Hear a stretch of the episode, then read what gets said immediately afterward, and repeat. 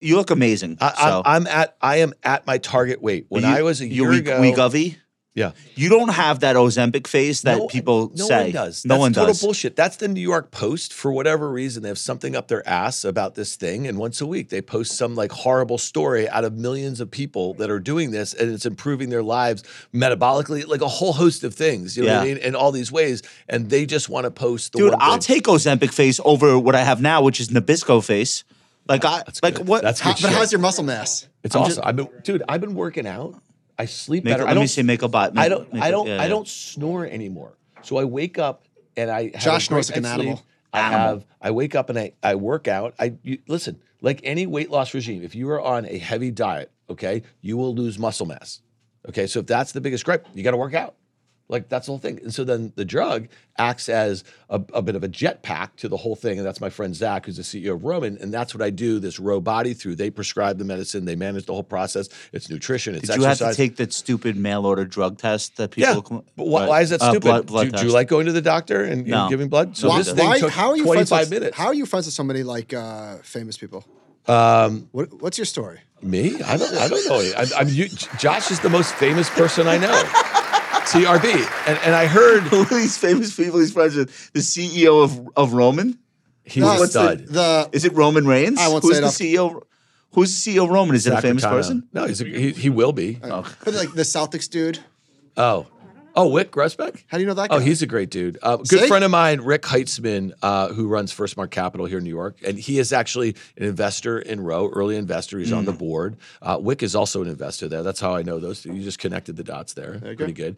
Wyc actually has a, a television show that Jon Cryer is going to be the lead in. It's called Extended Family. I just saw the preview for yeah, that. and it's and, and Wyc and his wife Emilia and Is this the- John Wick? Who are we talking about? Wyc Grousbeck. So he's the lead owner of the Celtics, um, and he wrote this with his wife and, and, a, and a team of writers. It's about their lives um, because he's it's Emilia's his second wife, and it's talking about the relationship between these two extended families. It's a good premise because uh that that's something that has always worked on television. yeah. Like go back to Brady, Brady Bunch. Bunch. And you know It's who else always has always worked? Jon Cryer. Jon Cryer. I love that guy. Yeah. right. Well, Rob- t- Rob- what else yeah. was he in besides Two and a Half Men? I don't really know. Um, he was in this movie in the up. eighties. I know the movie. Yeah, remember that? It was excellent. What was Um, that called? Something uh, away or it's like uh, a two word thing. Yeah, he was Hiding out. Hiding out. How about Hot Shots? Oh, when the kid goes to high school to get away from like a crazy drug Hiding out. deal or Oh, something he- like that. he's like dressed up like a high schooler. yeah, yeah, yeah. Well, he's the nerd friend, I think, Jon Cryer. He's the guy in Oh. Hot Shots with like the glasses, or he can't see. He's got Yeah. like this weird yeah, vision he's, thing. he's Jon Cryer. He's a Been legend, an forever. 80s legend. And you know what the good thing for you, Josh, is that you know is like think about all these people who've been recycled with Stranger Things. You had you, you know, you were you were a legend Yeah. in the in the aughts. And Yeah. you're 20 years from now, you're gonna it'll all come back. You'll be retro. I, I love that they brought Winona Ryder back. She's great. But think about all those guys. Sean Astin, remember Yeah. from Rudy? Like Yeah. like you know, all those Lord of the folks. Rings. Yeah. Very cool. Yeah. Well, they'll bring me they'll bring me back someday. All right, let's get the show on the road. What do you think? Turn him up. He wants to hear us louder. More, more. There it is. All right. Regulators All right. mount up. Hey, what show is this, John? This is Compound and Friends episode one, two, three.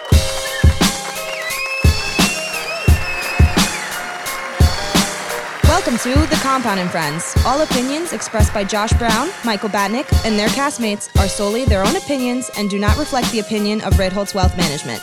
This podcast is for informational purposes only and should not be relied upon for any investment decisions. Clients of Ritholtz Wealth Management may maintain positions in the securities discussed in this podcast. Today's episode of The Compound and Friends is brought to you by Public.com and the Public app. I love this special offer that Public is doing for the holidays. They have this great bonus thing where if you switch your portfolio to Public from a different brokerage firm, you're going to get something, and I'll explain. Everyone will get a unique offer based on the portfolio that they're moving, and it takes less than a minute, literally less than a minute. All you have to do is enter a few details at Public, and they will send you a personalized offer. On average, their offers are more than double what the other firms are paying. 85% of people who apply will get an offer of at least 100 bucks.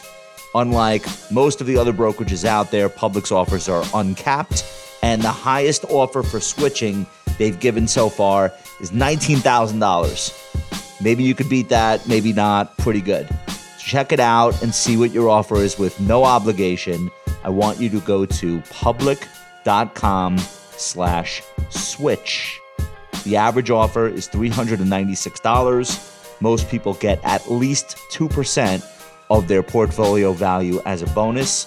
You can boost your offer if you also want to transfer cash directly from your bank account. Once again, public.com slash switch. This is a paid endorsement for public.com. Terms and conditions apply to the transfer offer. Brokerage services for U.S. listed, registered securities, options, and bonds in a self directed account are offered by Open to the Public Investing Incorporated member FINRA and SIPC. Additional disclosures and the link to transfer terms and conditions can be seen in the episode description. Episode 123. Guys, this is the last show of the year, and I have to tell you, we could not have brought in a more fitting, appropriate guest. Dan is the principal of Risk Reversal Advisors. You know him as the co host of On the Tape podcast, founder of On the Tape, you and Guy and Danny. And Danny Moses. All right. Uh, I think a big chunk of our audience listens to On the Tape. Uh, you also have the OK Computer uh, podcast, and Packy's on that, right? Packy comes on that. I haven't seen Packy all year. I got we got to get Packy on here. Uh, how's he doing? He's doing great. I Yeah. mean, he, he like he was heads down during crypto winter. Yeah, he had no choice. That's and- that's and- that's the life. Can I give well, can I give a shout to Packy? He just wrote, I've re- I've written written I've spent many hours reading his blogs, his essays, and the one that he wrote this week about losing momentum and getting it back Yeah. is fing great. Well, It's and, and he launched a new video series, Age of Miracles. So that's one, one of the things we, we talked about. He's just a really curious guy. He's a really smart guy. He's not condescending. You know how, how many blog posts, and this is one of the reasons I think you guys had both had such tremendous success, demystifying difficult topics in a non-condescending fashion. You know what I mean? And I think he does that. He's a exactly. gem. yeah, he's Yeah. lo- Gem. no, he's he's lovable, and Yeah. uh, we gotta we got we gotta get him back here. And you are a panelist on CNBC's Fast Money.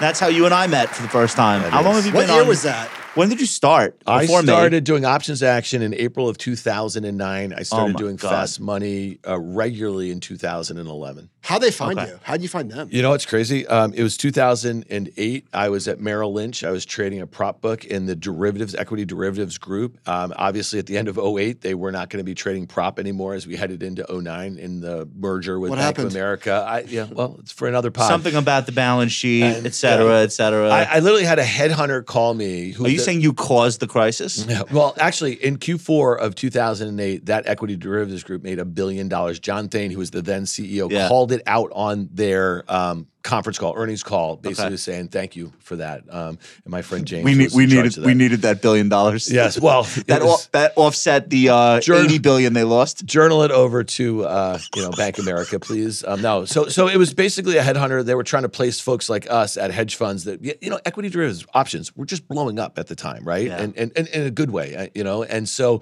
uh, lots of funds. If you go and trace back a lot of these multi-strat funds that have these big vol strategies, it really goes back to that period because there's a lot of really smart people, um, quants, but also just kind of just really focused on vol directionally, and they lifted them out of there and started. You were trading strategies. you were trading the bank's money, or you were working with clients, or both. I I had no client contact whatsoever. So I was Better off in a corner. Uh, it was great. I mean, listen, I grew up on the buy side. So like the idea, like I always dealt with um, all these major, you know, sell side banks. Um, I just was not in the business of sales. I didn't know anything about it. So for me, it was really interesting to be in uh, inside of that operation for 07 when things couldn't have been better, right? Think about how quickly things changed Yeah. to 08 and how quickly they went bad. And none of us ever thought a bank of that size could go away, No. right? And it did, like wait, that. Did they did they buy countrywide? Yeah. They did, right? Yeah. yeah. Oh my god, like, I think the summer of 07, they oh, oh, Oh, that's that was your so little- funny, yeah, yeah. dude. But- that was so that's funny. But how'd you get to CNBC? Finish that story. So um, a headhunter who was trying to put me in front of some hedge funds um, at the time said, "This is kind of a weird one.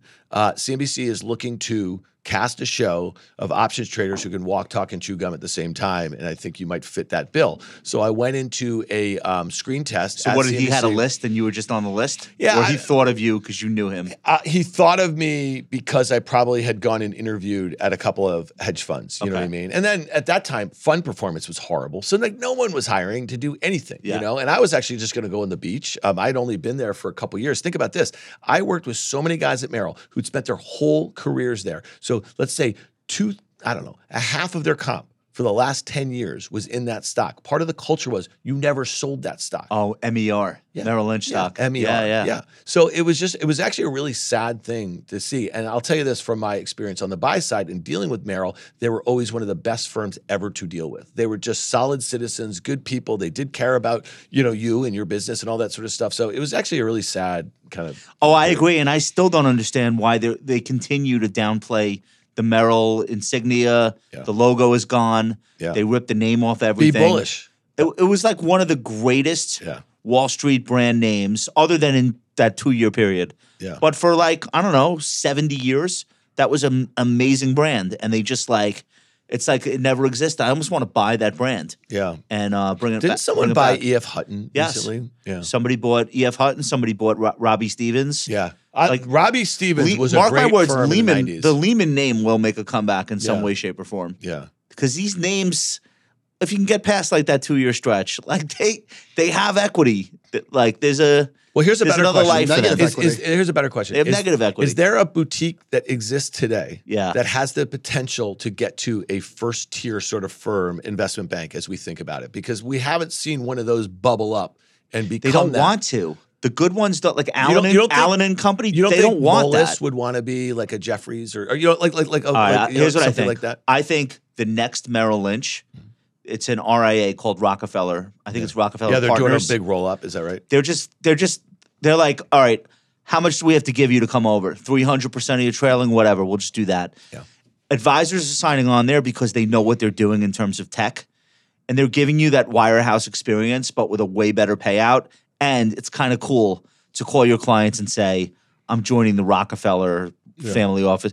Either your client, if your older clients think it's like related to the real Rockefellers, your younger clients think it's Jay Z. Yeah. Either way, it's really good optics to say that you just got recruited by Rockefeller. So that's one part of the business. But let, let They're ask you get big, though. What about what, what- under James Gorman? What Morgan Stanley did? They bought Eaton Vance. They bought E Trade. They bought a lot Those of are lead sources for wealth management. It was really smart.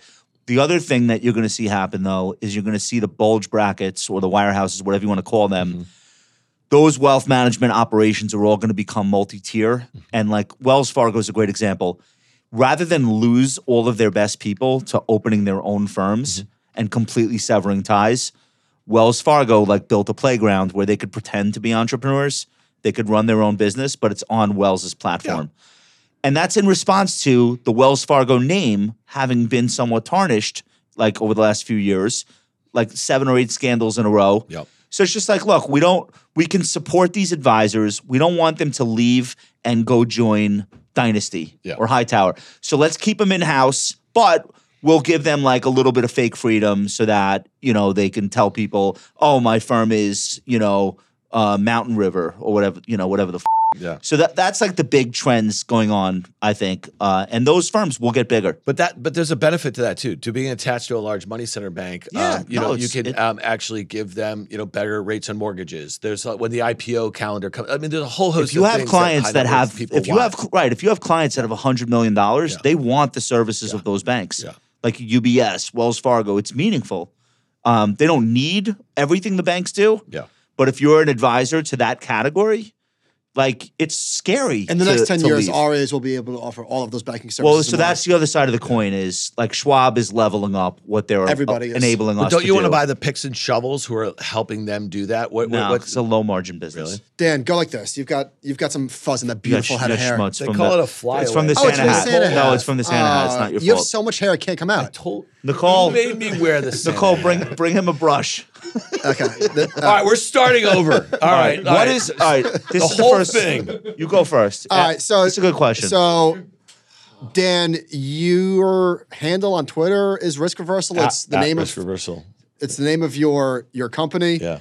So I saw this chart from Bloomberg. Dollar risk reversal is least bullish in over three years. So for the audience, Yeah. what in the hell is a risk reversal? So risk reversal is it's in derivatives, it's in futures, it's a, it's it's basically doubling up on something. If the call gives you the right, let's say, to own uh, something at a particular point in time at a specific price, and a put gives you that same right to to sell something. So so think about it this: if you're doubling up on that, if I was really bullish on something, I might sell a put, which And is actually call. bullish, and buy a call. That's a bullish risk reversal. Uh, um, a collar. What makes that a bullish risk? What makes that a bullish? Because if you're reversal? selling the why put- is it called that? It's it's it's basically I mean it's just technical jargon. You know what I mean? Like like you know how we come up with names for all this sort of stuff. And um, so like the specific question that you're asking is basically talking about the skew. And I don't want to get into like weird things, but like the price that it costs to buy a put. Uh, and the price that it costs to buy a call at the equal distance away from the actual um, strike, or One the- will be yeah. overvalued, the other will be Correct. undervalued. And and usually that's, that's, the the, case. And that's what that's saying is that the, it's really cheap right now. And I've noticed this. You see this all the time in periods like we are in right now. Normally, okay, there would be greater demand for puts, right? The higher something goes, right? Like the more you want to protect it. So therefore, option dealers know that, right? And they're going to price it up. Right now, even as the market is going higher, the stock market, okay, the everything rally. Did you name that? Who named that? Um, you know, there's greater demand. Somebody bearish. There's greater demand for calls right now. So the skew is towards calls, which tells you That could something flip about so fast, And though, it can. can't it? Well, it flipped yesterday, right? so we're Ah. recording this Thursday afternoon. We saw what happened. In which market? day. Oh, you mean the S&P? Yeah, yeah, yeah, But so so it's it's a great like you guys have probably been talking about the RSI has not been the relative strength index has not been you know this skewed. You know what I mean towards Can we talk about that? Yeah. A reporter asked me why the market went down se- intraday. He called me too. 700 Dow points. And I said, oh, it's uh, options gamma. And I don't even know what that is. I just had to go. Like, I, I didn't want to like get into a whole thing. So, do you think that there is an options related reason for a three o'clock sell off that catches everyone? Now, it doesn't really matter because the market's bouncing back today, but like, what what is that about? We when- just when named our that? pod. I just did it with Danny and Guy. We, we named our pod. You guys can't use this uh, Brokeback Market, okay? Because they can't quit them, Duncan, right? They- would we ever do? Would we ever use that? Wait, because what? because they can't quit them. Okay, so so think think, think about that. Like I don't get the reference. I just can't quit you. Oh, obviously not a big broke back guy. All right, I'll explain it to you later. All Okay. right. So, um, and then also a, a song. Guy's mind immediately went to Led Zeppelin on their inaugural album. I can't. Guy's mind goes to Led Okay, Zeppelin. obviously. Okay. So Pretty the point always. is, is like we had that sell off. It felt real, right? Because like some of the biggest market leaders got hit. Everything got hit across the board. You know, it was the first big down day in a while, and here we are. You wake up and they're just bid up. You know what I mean? And they kept on going. But what do you? What does something trigger that? That's uh, rebalance or options related, or Yeah. I, so, so I don't have a good You were answer. right on the gamma, uh, and we're not going to get into the specifics of it. But what Thank happens God. is this: okay, there uh, zero days to expiration options. They literally expire at the end of the day. They expire to cash. You don't have to exercise them. Okay, like so, they, or they can. There's different expirations. So if all of a sudden at two thirty somebody bought the at the money puts that expire in an hour and a half, and they bought a lot of them. Okay, and they might have bought a, a lot of other ones and some other names. Some of the the, the details that I saw. There's a great um, Baycrest report out about this. I'll send it to you guys. You can put it in your show notes, okay? Um, and it was talking about this behavior that happening late in the day, heightened complacency. The VIX was at 12 and a half. You know what I mean? Think about that, right? And like everything's the dollar's down, all the stuff that we think about Yeah, that are like, you know what I mean? Like risk on. Perfect conditions for- And, for and so you can use a tiny amount of notional value. You get a couple dealers who sell those options to you off sides. They scramble to hedge. They might do it in other expiration, okay, with um, in, in, a- in the SPY. This was in the SPY. They may hedge with futures, and that might cause a chain reaction of other things, especially in a low Do volume. you think it's intentional? oh yeah. Oh somebody. I- Somebody wanted to create volatility yeah. and, this profit is, off this of is coming in the last to a hour. theater near you next year, and I'm going to tell you why. There are going to be all these funds, these quant funds. They're going to be probing these sorts of. They look for inefficiencies, right? It has nothing to do with fundamentals. It has to do with market structure. It has to do with where the retail is obsessed with. Like we, I. I know a kid in California. He's a senior. He's going to college next year. Okay, he wakes up really early to trade zero days to expiration options. Think about that. He's 18 years old. It's the new. It's the new trading NFTs or shit coins or this and that or whatever. So all those things came to an end. I mean, we know that, right? Meme stocks, all this sort of stuff. So something's going to happen next year. There's going to be some sort of What, like a event. Volmageddon type thing?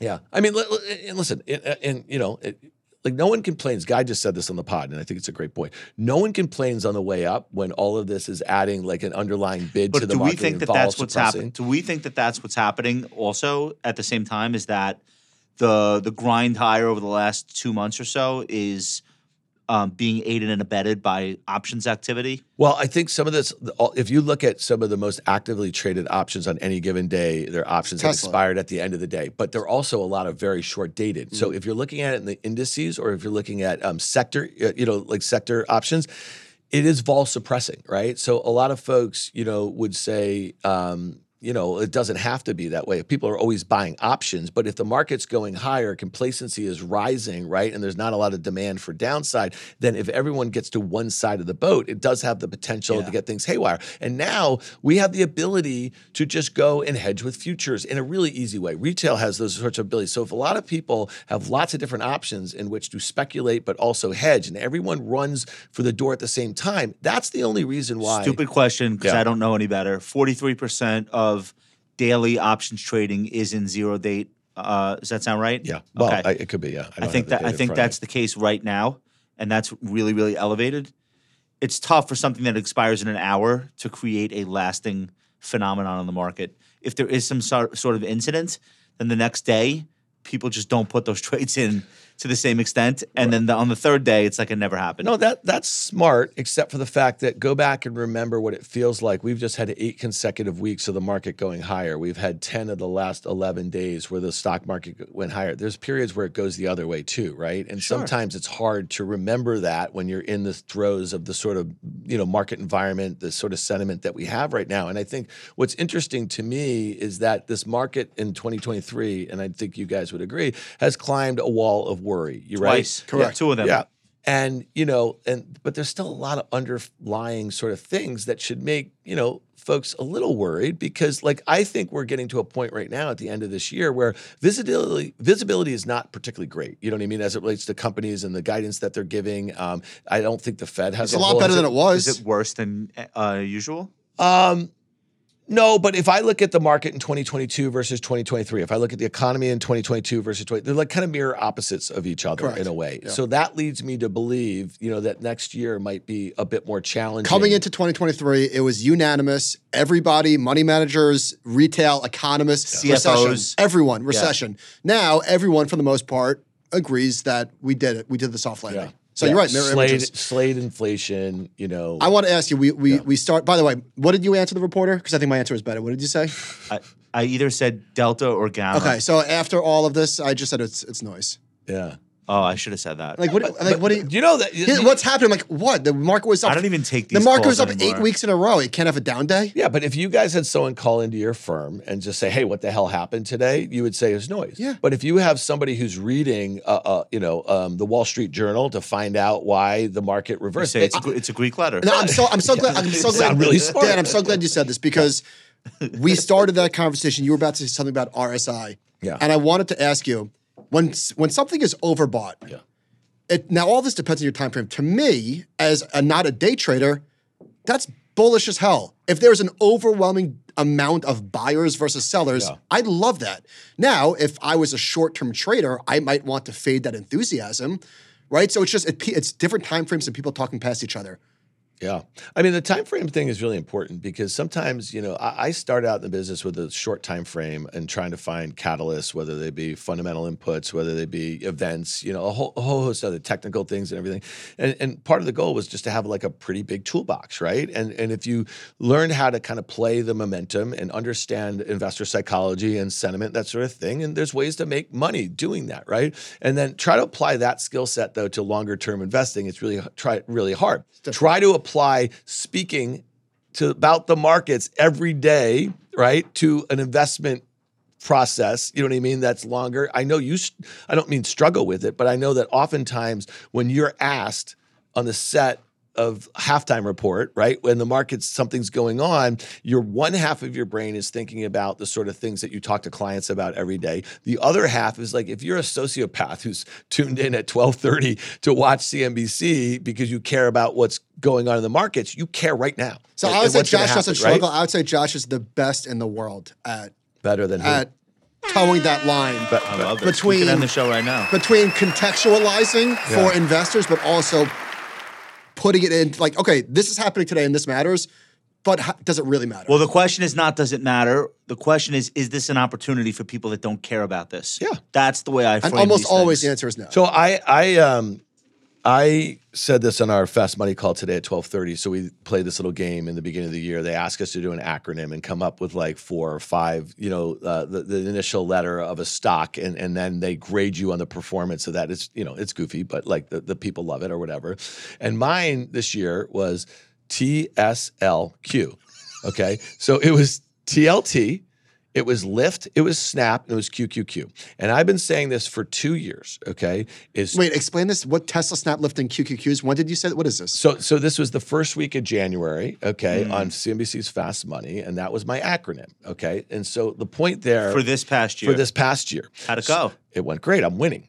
Okay. So so my my what I said of all of 2022, and I had people who worked for me, young people. I said the first seven grand that you have that you can put in an IRA that you didn't just go out and drink or whatever. You know what I mean? Yeah, yeah. Just dollar cost average, Qs and twos, and I say twos like for TLT. Okay, like like and, and do it anyway. And and the whole idea is is like if you just dollar cost average it. When you guys were in our pod in late. I think in the spring, I said when we started Q2 after a pretty rocky period, Yep. I was like, if you just dollar cost average the QQQ for every trading day from April, you know, May and June, you're you're you're, you're going to be in a good spot, especially if you have a long term timer. So my only point is like that's what everybody should be doing. Okay, like I, coming up with like a shorthand for what they think the theme would be No. of the coming year. yeah, but just dollar cost. I don't hate that. You want to hear mine? Yeah. Okay. Well, Mine that's not what they want. Go ahead. Mine is no, no. It's important. J E W M. Yeah. Jeffrey Epstein was murdered.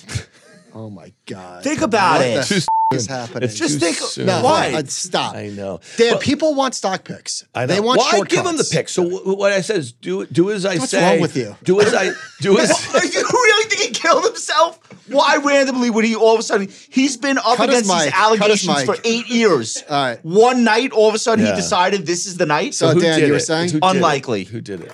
we know who did it. Yeah. I'll tell you. Elaine. Can't name names. Um, so my my only point was Qs and twos, dollar cost average them, and then I thought Snap? that Great call, by the Can I tell you why I said Snap and Lyft? Because I thought there would be strategic M and A for some of these. Somebody sorts of should names. buy that no, Lyft thing. uh, no, I I, know. Just Google should buy it just for the data. You know, I mean, like whatever. Yeah. And, and then Snap. No, they should not. There's nothing there. But that's fine. They will get bought ultimately, maybe for parts. Private you know what I equity. mean? Like, yeah, so like listen, like, but my point was that was the theme. And then the other part of the this was the double entendre, TSLQ, was the Tesla inverse Q? Tesla. And I was dead right on the fundamentals of this company this year. LOL. I was right on fundamentals. Get the f- out of Hold here. on. Of Tesla. Right dead up. wrong, dead wrong on the stock performance. All that being said, okay, they have had three consecutive dis- disappointments. Their mm. earnings are going to be down 25% year over year. Their gross margins have gone from 25% to 18%. Okay, they're going to miss their delivery. Dan, I love you, Yeah. but we know you don't get paid on fundamentals. Okay, but but wh- what I do get paid on is having sound analysis. Okay, and I'm wrong a lot. And anybody in this market who tells you they're not wrong that much, they're full of shit. Okay, so here's the thing.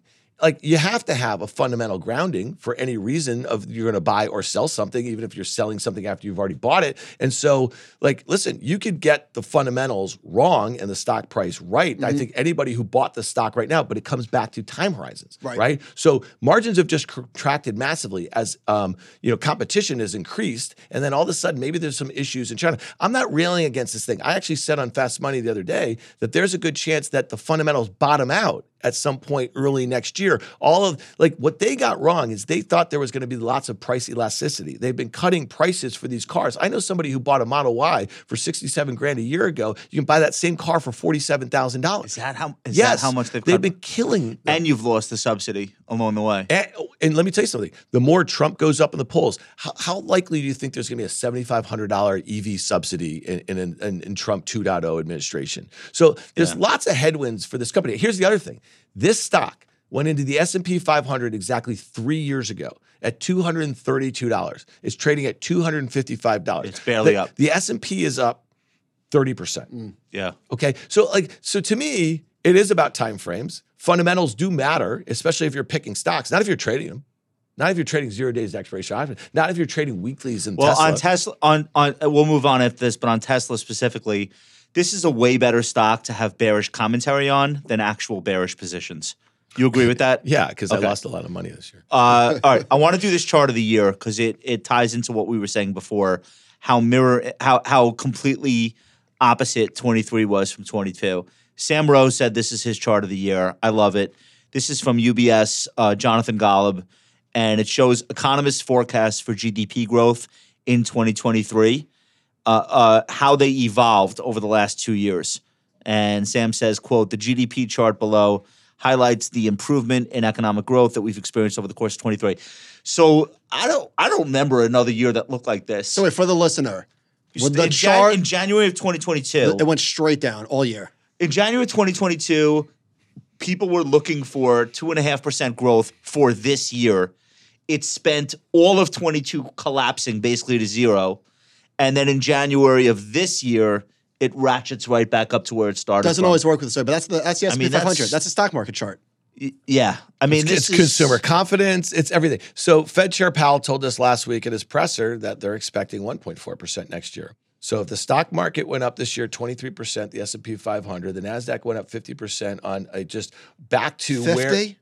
The Nasdaq 100 is up 50%. Yeah. So so think about that. So this V reversal, we're back to that kind of leveling off period from January of 2022. That happens to be the all-time high in the S&P 500 at 4800. This is why I think next year is much harder. You know what I mean? Like Can I so show you for one the thing, though? BTFD folks. Uh, next chart, please.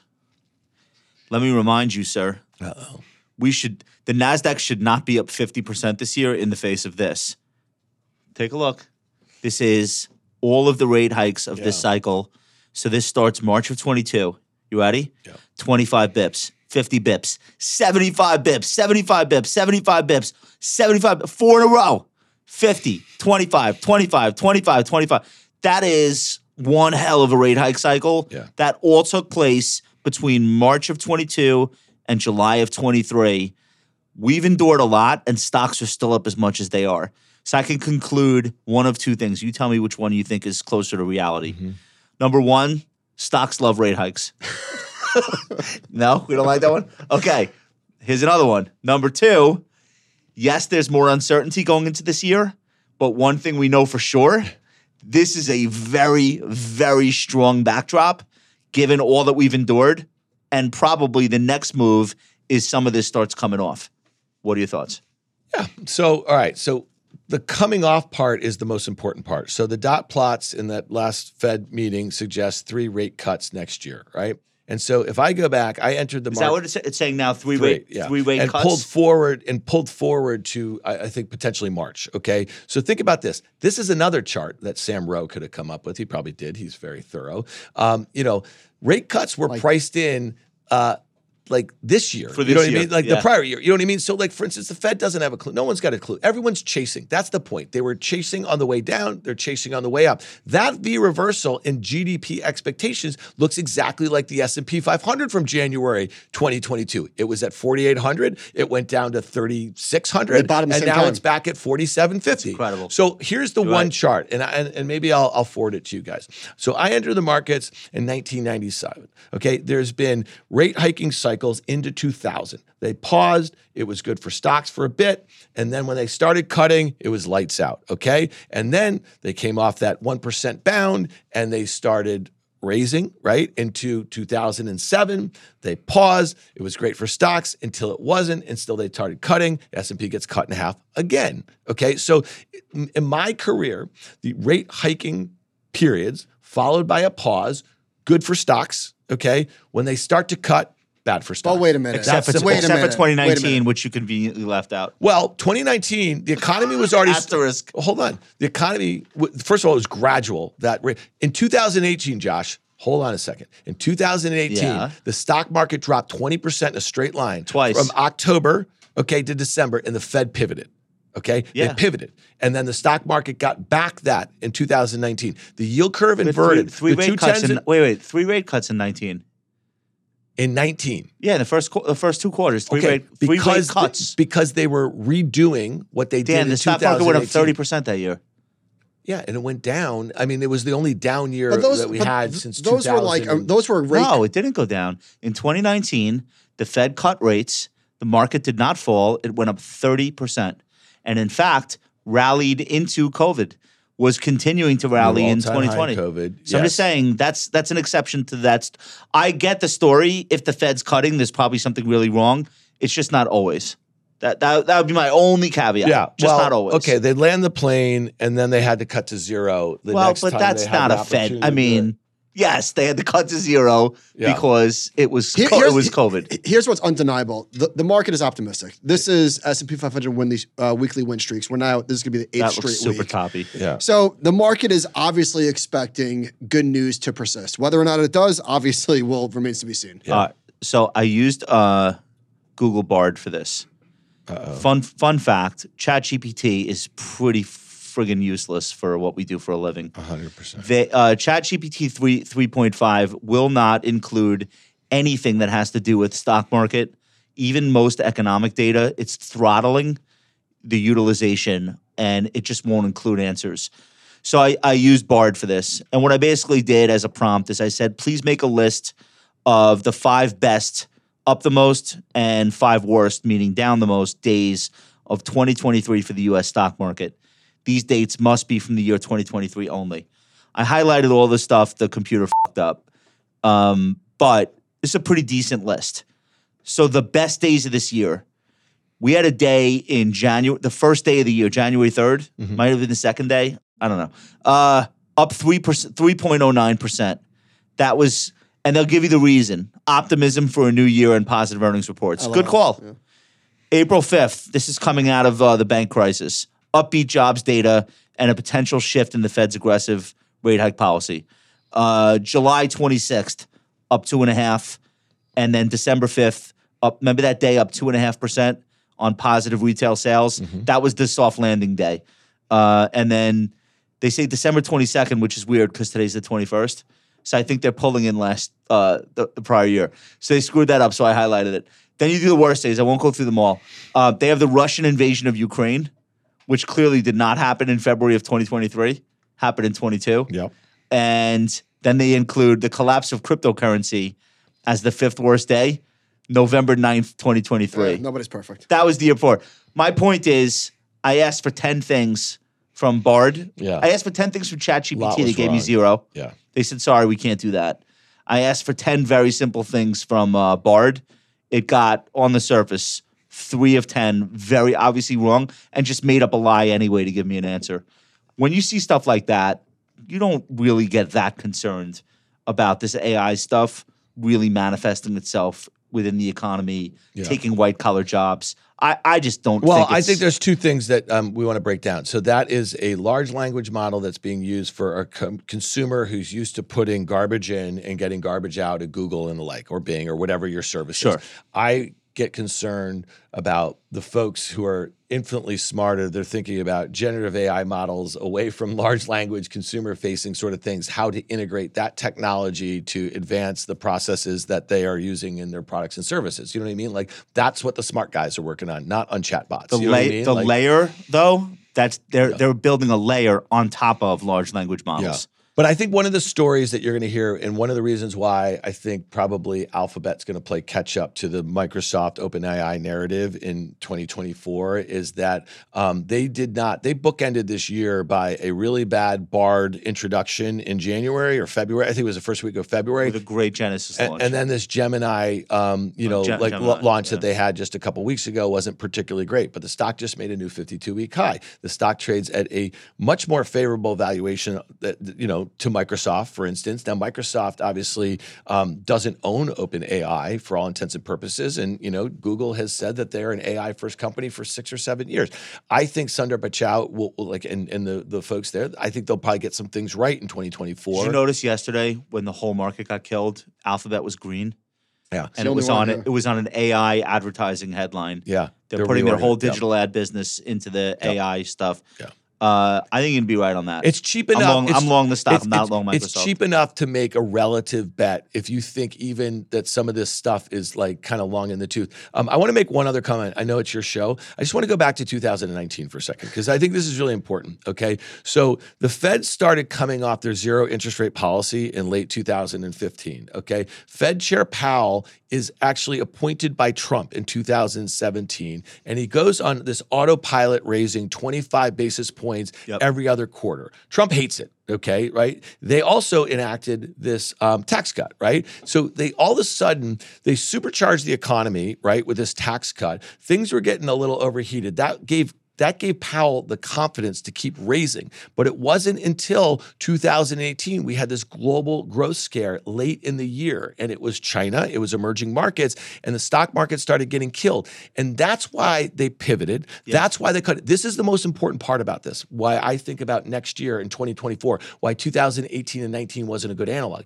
We had, I think it was 2.2% GDP growth in 2017. It got to 2.9% in 2018, powered by the rate uh, by the tax cuts. Okay, and then it fell back to 2.3% in 2019. The 210 inverted. They started cutting because of weakness in the economy, and this is really important. I saw you on Scott's show right after the Fed presser the other day. You came on after Jeffrey Gundlach. Jeffrey Gundlach thinks that when the Fed starts to cut, they're going to have to cut aggressively next year because of weakness. There's this whole cobble of folks What did he there. say? Like if they cut by 25 basis points, they're going to have to cut 2% or something? Yes, and so the, so the hmm. my, so the one point why I think it's great that you bring that up. Okay, 2019. But if things do start to weaken, and again, I'm not an economist. I don't know. Okay, the last time I was on here, I think the headline. The title was Dan Nathan predicts recession. Okay, okay, you nailed that one. Okay, I predicted it. It didn't happen. I think I went. did. I went back and listened to that pod. It was a great pod, by the way. Um, and you know, we didn't say it You know gonna- you're a fan favorite here. Oh, well, thank you. I appreciate it. I love being here. Um, so, so that was why I wanted to make that point. So, there's a lot of folks who think that the Fed, when he said we are going to have to start cutting before we get to our two percent inflation target, a lot of people think that they think there's bubbles or there's there's issues bubbling up, maybe in private credit, maybe in some, maybe there's some geopolitical thing or whatever. So that's the only point I want to make is that the markets are pricing now. A soft landing. No That's doubt. what they're pricing. No doubt. You know what I mean? I totally And so agree. that, that's all I, I just want to like make that 100%, point. 100% Okay. agree with you. Okay. Uh, Ed Yardeni, a dozen reasons to be bullish in 2024. Only a dozen? uh, is 12 not enough? I, I and I like Ed. He he does great work and and he's generally optimistic. Is that fair? Like you guys have followed him for a very long Uh, time. general, generally optimistic, and that's actually been the right posture. Yeah. Uh, at least in in recent memory. Which do you think are the most likely of these, or which are the most suspect? Ready? Yeah. I'm not going to read the whole thing. I'll just give you the headlines. Interest rates are back to normal. So the normalization theory implies the Fed might not lower interest rates next year as much as widely expected, but that's actually a good thing because it means the economy doesn't require them to ease uh, at all. I mean, could that be That would be a reemergence in inflation. And why would inflation reemerge? Um, either the economy is really strong. Oh, so if there's no inflation reemerging, then we are getting cuts. Period. 100%. Absolutely. Because then, Okay. because then what happens is, think about this: if inflation gets to their target and they have kept rates where Real they rates are are, then it's really they restrictive, don't and then that. it runs the risk that you actually have a material slowdown, and they do not want to be behind the curve on that because then they've got transitory wrong in 2021, right? And then they were some and then folks. too, too, too tight, and they call, okay. I'm with you. Uh, consumers have purchasing power. How tired are you of hearing this? yeah, Uh, Forty percent of small business owners reported they have job openings. Wait, hang on. How is this bullish? How is he saying? cons- How is this bullish? Many consumers may soon run out of their excess saving, as the economy naysayers are saying. Never, Nevertheless, that's how most of them are likely to continue to consume as long as job security remains high. Okay, I agree with that. We know that's true. Yeah, yeah, of course. Like Well, talk to anybody. Okay, so one one of the things I think is really interesting, I think that the jobs market is kind of being bifurcated right now. So talk to anybody um, who does um, a knowledge job. Okay, so if you were one of the people who benefited from all these big tech platform companies in 2020 and 2021 hiring like drunken sailors and bidding up things and this whatever, and you've just lost your job over the last year, um, it's been really hard to find another really good job yeah, at one of these truck like- driver can get hired in a second. You're right. You're right. So- if you're if you're an associate editor at Condé Nast Yeah. for three hundred thousand dollars a year, Yep. you're not getting another version of that job anywhere. Yep. I'm 100 percent with you on that.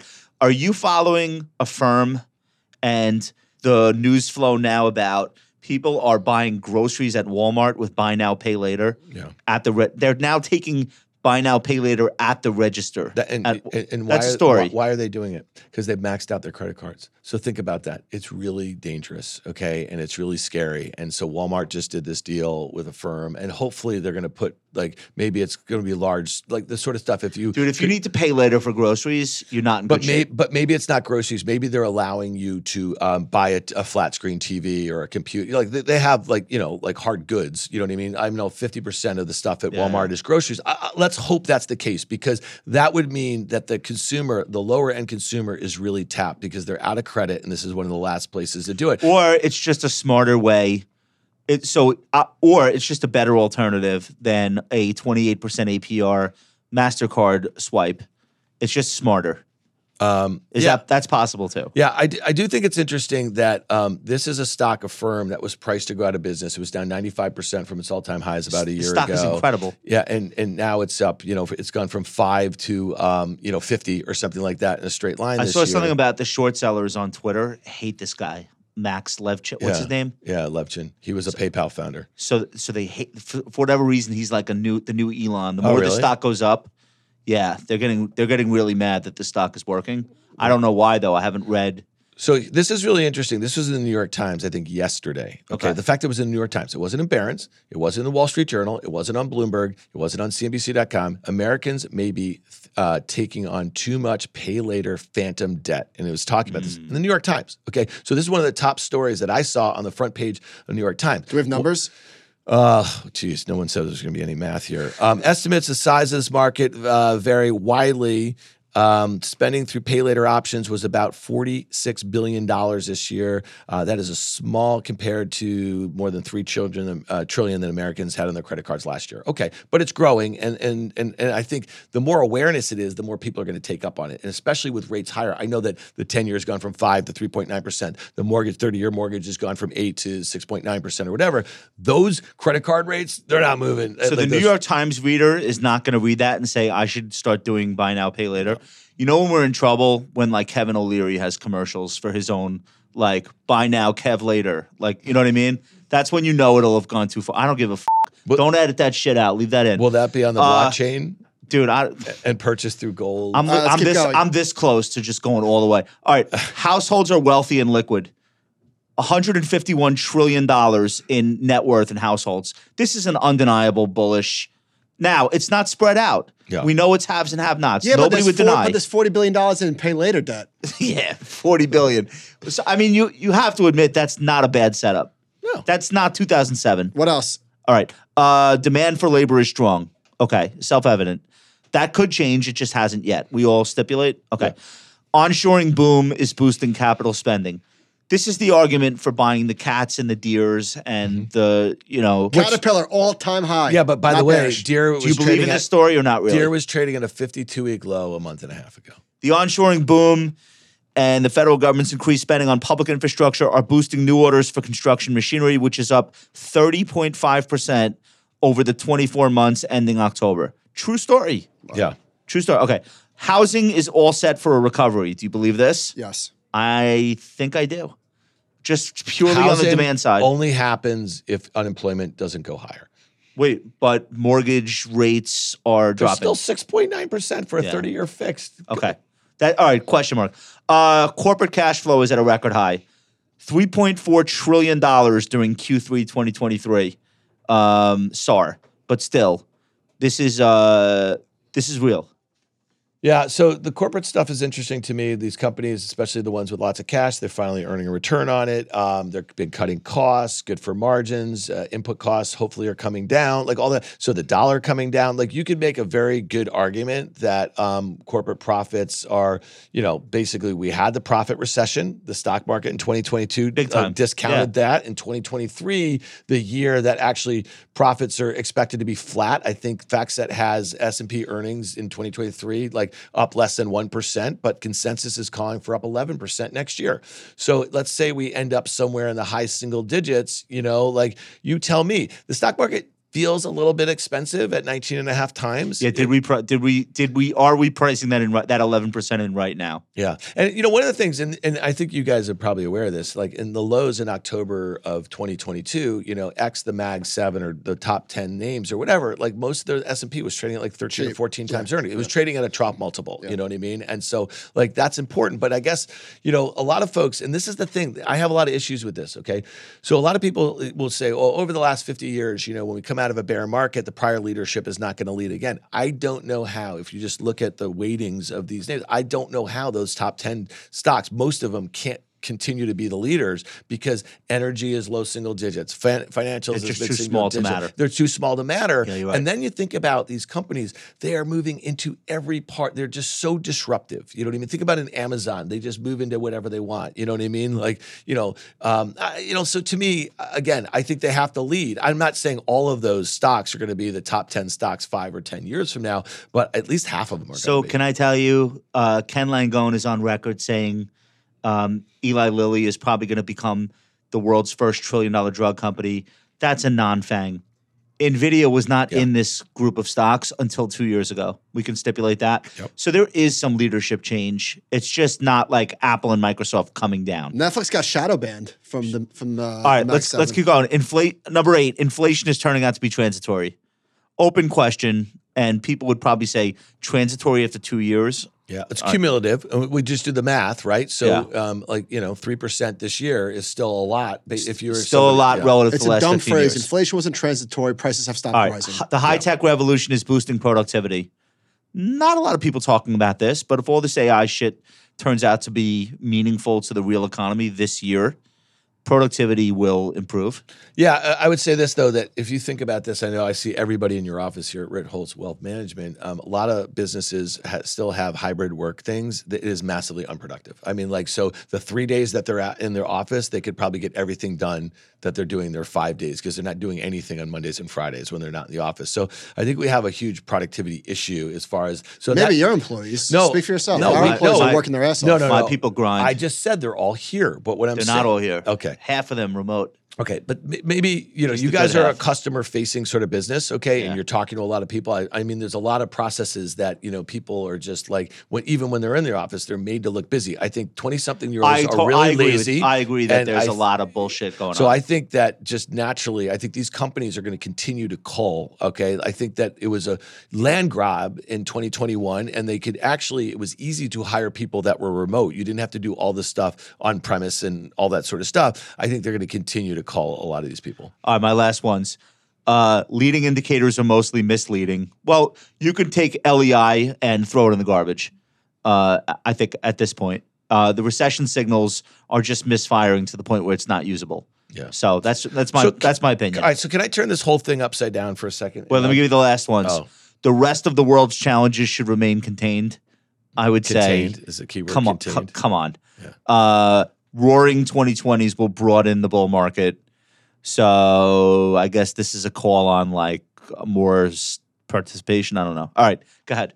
Callie Cox had a great chart showing that this is a very unusual bull market that we're living through. 71% of S&P 500 constituents are underperforming the benchmark this year.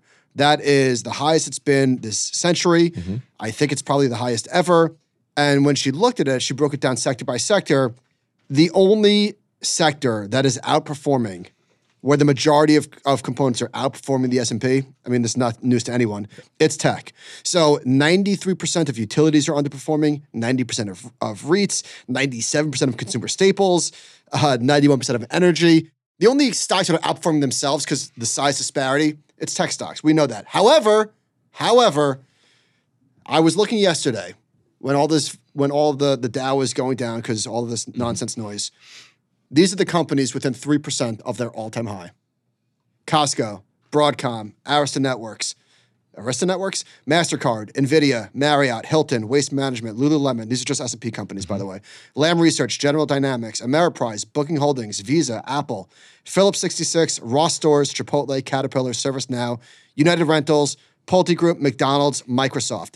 These are all of the companies within 3%, not of their 52-week high, of their all-time high. All-time high. So all of the data about companies underperforming the S&P, it's because these companies are so big, the winning ones. Apple is up 50% this year. It doesn't mean the rest of the market is falling apart. If anything, the market is telling you that things are pretty good. And those are a lot of sectors. I kind of take there. the opposite side of that because you know, like, so I find that hard to believe. Go ahead. No, but but so the RSP, the equal weight S and P, is still down five percent from its all time highs. The S and P is within you know earshot, like a one one percent. Um, it's interesting that you mentioned Microsoft and Apple. They make up fourteen and a half percent of the S and P 500. Two stocks, fourteen and a half percent. They are at their all time highs. They're six trillion dollars in market cap. You don't say, but they're like 20 businesses combined. But back Yeah. to you. Well, I mean, at the end of the day, so but like so, you know, Google, uh, Amazon, Meta, uh, Netflix, Tesla, these guys are they're all still well below their so you could look at it both ways. You could say there is fire there, there is fuel in the tank, you know what I mean? If there's reasons to buy those stocks, and some of them are very cheap, Google and Meta, and you know what I mean, still that sort of thing. Uh, but you could also say they're they're basically underperforming the major industry you know, on a relative basis versus the all-time high. I mean, there's different ways to look at it. I was actually looking at a lot of what Callie was looking at too, and I was quoting this a couple times over the last few weeks. On the day of the Fed meeting, I looked at the top the, the 500 S&P 500 stocks. There was only um, there were 210 of them that were down on the year that day. Okay, so this was what two weeks ago or November, uh, December 13th or something like that. There was 140 of them. To your point, I think that gets you to the 71 percent that were underperforming the S&P 500's Right. performance. So there was a lot of stocks in the in the largest index in our country that were trading really poorly. You could say it's about. I don't know. I I- don't know. I I- mean, like to me, they should be reflective of their earnings um, potential and and what's gone on. And but a lot of companies, a lot of C level execs, they're not bullish. Like they're being cautiously optimistic when they're being optimistic, right? Have you you guys look at a lot of transcripts? You Yeah, but if you look at the percentage of new highs, it's building yeah. in uh, equal weight in Russell. It's it, like Yeah, it's, but the Russell was at a up. two-year low, Josh, two weeks ago. Or, Right, or, or- or a month and a half ago, excuse me. Okay, like a month and a half ago. It looked like death, and it's still 20% from its all-time highs in 2021. If the Russell can't break So out of this you don't think it's- 18-month range, You don't think it's bullish though for more and more of the components within the Russell to start hitting 52 week highs? Like no, it is bullish. Of it course needs it's to bullish. improve, obviously. I, I I I think that the market's going to overheat next year. I think there's like a, a real Like possibility. right out of the gate. Mike's so? risk is that things get too no, good too fast. I, I think that there's a non-zero percent chance that mortgage rates continue to fall with inflation. Mm-hmm. The housing market just explodes. Stocks go nuts. The IPO window opens up, and we overheat next year, and the, the Fed has to hike. IPO is really interesting. So you guys tell me, we have the Nasdaq that's up fifty percent on the year. We had Klaviyo, we had Instacart, we had ARM. I mean, like if you can't bring an IPO in a market like this, when the hell are you going to do it? next it? year. 2024 is the year. Well, think about this: how many tech IPOs have actually performed particularly well since 2017? no appetite. Like, you It's know, you know what I amazing. mean? Like, so, Yeah. so it's interesting to me. So people ask, when's Stripe going public or this or whatever? You know what I mean? I don't know. Like, if they don't need the cash and they have other ways to kind of get their um, VCs and, and their employees, you know what I mean, kind of liquid, maybe maybe that's a new trend. Maybe like like private for longer. So know? here's what happened this year. Apple up 50%. Yep. Added, we have a few charts we're going to talk about Apple. Added a- almost a trillion dollars in market cap. Yep. They're not growing their revenue. What happened was the stock was trading at 21 times earnings to start the year. It's trading at 31 times earnings at the end of the year. yeah. So this is Barron's cover story, which they put out today, and the gist of it is uh, the title is Apple needs new growth ju- to justify its soaring stock. It won't be easy. There is no growth story at Apple. Services are growing, but hardware is slowing faster. Uh, revenue growth is negative multiple quarters. They haven't had a big product release since 2016 with the AirPods. Um, but the services growth is just more profitable than hardware. So the stock has been bid, and they are just buying back shares hand over fist. And whatever they're not buying, Berkshire Hathaway is. And that's how you have a stock go from 20 to 30 times earnings with no growth in the course of this year, which is what's happened. So Savitz at Barron's is saying, like, okay, but seriously, now what? Yeah. So great conversation, to be honest with you. So a trillion dollars in market cap for a company whose margins are flat, their earnings are flat, um, you know, mid single digits down. revenue growth, um, lots of competition. China is a huge potential problem for them. Shadow banning of their, you know, of Apple iPhones, you know, by government workers, which could extend, um, you know, reshoring is expensive for them. It should kind of be a hit on margins. Their phones are evolutionary. Listen, I love their, I do love their products, okay, but this is an iPhone 12. We're on 15, okay? And it works great. You know what I mean? So, like, you know, just saying, so I, I agree with that. The services thing, every time Epic wins a, a, a Google thing or this and that, whatever, that, that is going to be a pressure on services and their take rate on that, right? So if that's the story why we've got 10 turns from 20 to 30 times or whatever with flat. So to me, Apple seems challenges, but I'm looking at this and I love this spreadsheet. It's on the Apple Investor Relations. Since 2012, when Tim Cook came in and took over for Steve Jobs, they instituted the buyback and the dividend. They have, you ready for this? They have bought back $630 billion worth of stock. It's incredible. They have returned in dividends $150 billion. Okay. So do that math. That's 812. How many companies in the S&P 500 have an $800 billion market cap? 10. Yeah. Okay. Like, like, like it's it's truly astounding. Okay. So it's an asset class in among themselves. And it brings me back to what you're talking about. That It's a true unicorn. It's a true unicorn. So, so I Yeah. think passive investing, and you guys know this better than me. Like I think it's changed the game. You could have hundreds of stocks down on the year in the S and P 500, and the S and P is up 23 percent because. And I also heard this. Who's this guy? Felix Zulauf. He, um, I saw It's him on around forever. He's Yeah. been bearish for 30 years. Okay, Pay like, no mind. like me. So it's my dad.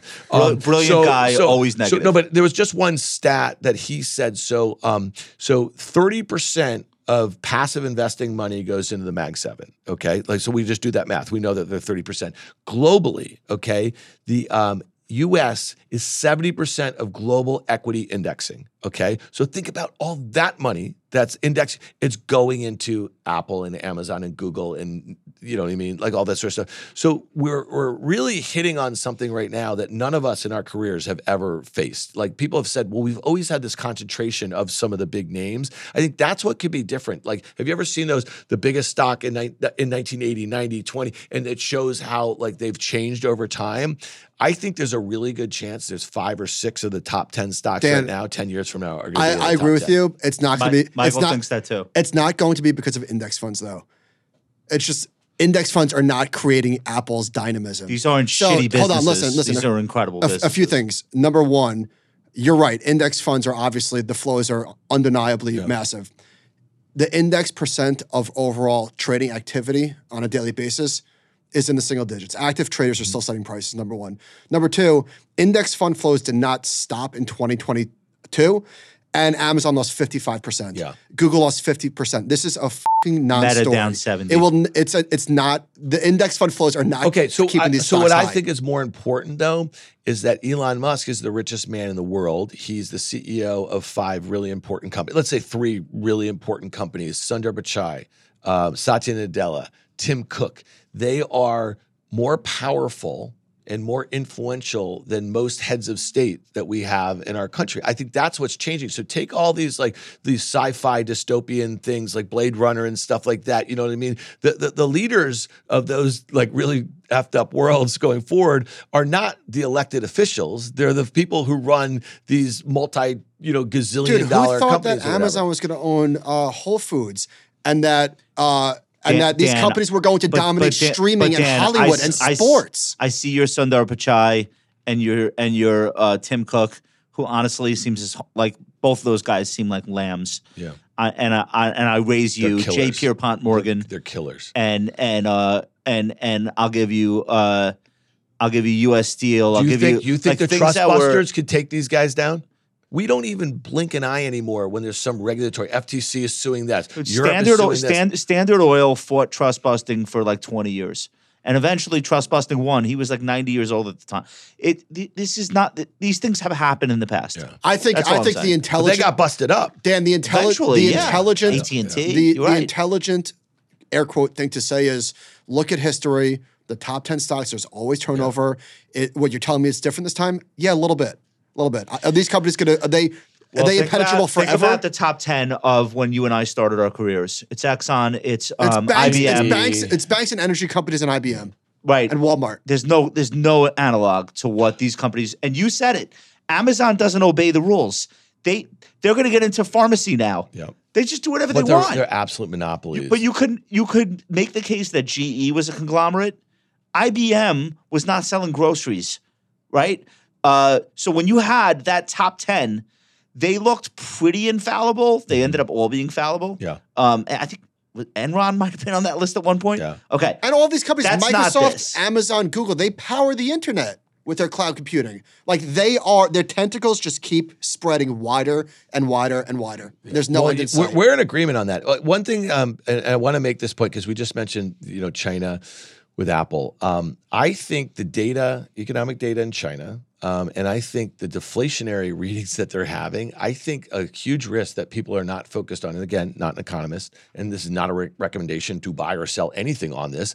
I think that there is huge potential for them to export that deflation. What if this this whole you know race to two percent in inflation ends up being really deflationary, right? Like, and so think back before the pandemic, people were really worried. The Fed was dying to get inflation up to two percent, Yeah, right? couldn't like, do the- right. So, Right. so, so what I worry is, is that, and think about like what's gone on over there. I mean, there's stock markets in shambles. Look at the. I mean, Shanghai is very near 52 week lows. The FXI, which is heavy, those big tech leaders, banks, and Mm-hmm. some industrials, they trade horribly. They're trying to support that economy. It's not working. You know, going back to that conversation about 2018, it was a global growth scare about China. Back to 15 and 16. You remember all that volatility that we had in the summers into the Q1 of 16? All about China. Think about their reluctance potentially if China is, or if Apple is moving away, right, to India and some of these other manufacturing areas, if they're reorienting these supply chains, then the Chinese may just say, you know what, screw them. You know what I mean? Absolutely screw them. You know What what I mean? percent? Of, what percent of Apple's uh, revenue? 20%. China? A lot, Yeah, it's yeah. important. It's important. Dan, it's the last episode of the year.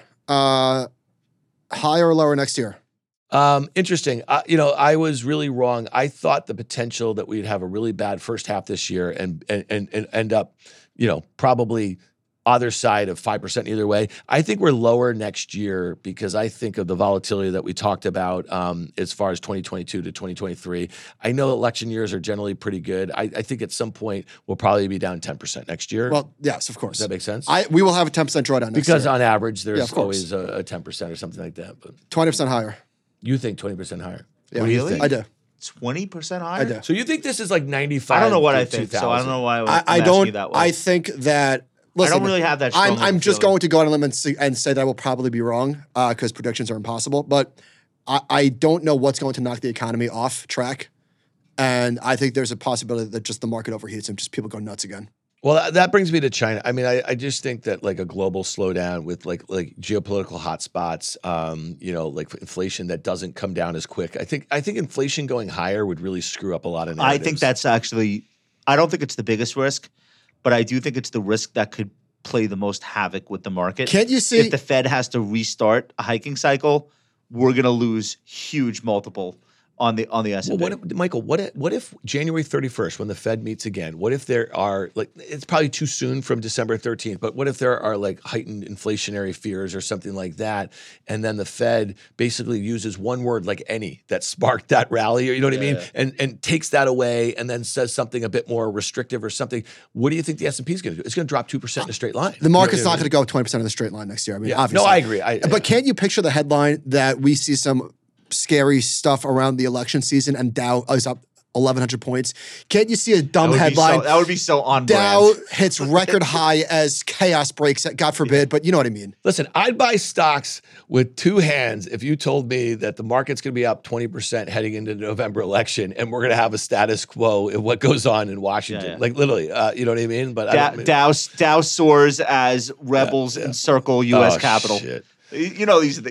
You know these are the. All right, did you have fun on the show today? I love this show. I wanted the- I wanted to give a quick time shout out because a couple weeks ago you guys had Morgan Housel on. Yeah, okay. And I know love he's a Morgan. long time friend of both of yours. And Yeah. you guys did not talk a lot about his book. Um, but I heard him on Preet Bharara's podcast. Stay tuned. I think last week or something. And I read the book It's immediately random- after. We, we listen to Preet Bharara's I love podcast. Preet. Where are you Okay, going with great. this?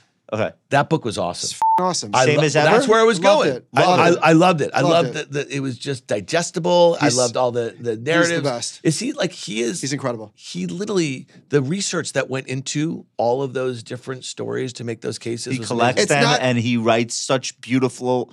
He writes so beautifully around these great anecdotes. Yeah. That's what I was saying. It's not. It's not just the knowledge, and of course, it's the way that he delivers it to the readers. It's, very so yeah, it's very straightforward Yeah. and it's he's not he doesn't use three adjectives in a sentence where one will suffice the way I do. Yeah. And he also doesn't shift into the first person, which is another thing I do too much. Yeah. Like he he will start a paragraph from one perspective and finish that paragraph in that same perspective. He's a he's a beautiful man. I love him. Uh, wait, I, before we finish, what's going on with Paramount? Just get us up to speed real quick. uh, I don't know. You gotta you gotta so take- jo- on, on you Tuesday, on the Dan, wait, hold on, it. Dan. On Tuesday, Josh is like talking about how P- Paramount's about. I'm like, there's no fucking buyers Yeah, for this yeah, yeah. shit. What are you talking Good call, about? good call, Michael. 24 hours later, water. Well, but it's in fairness, I it's, am it's merging. really- it's all right. merging. It's not buying. I, I am really following this story Yeah. because I find it fascinating that we broke the cable bundle and now we're going to put it back together in just a new configuration.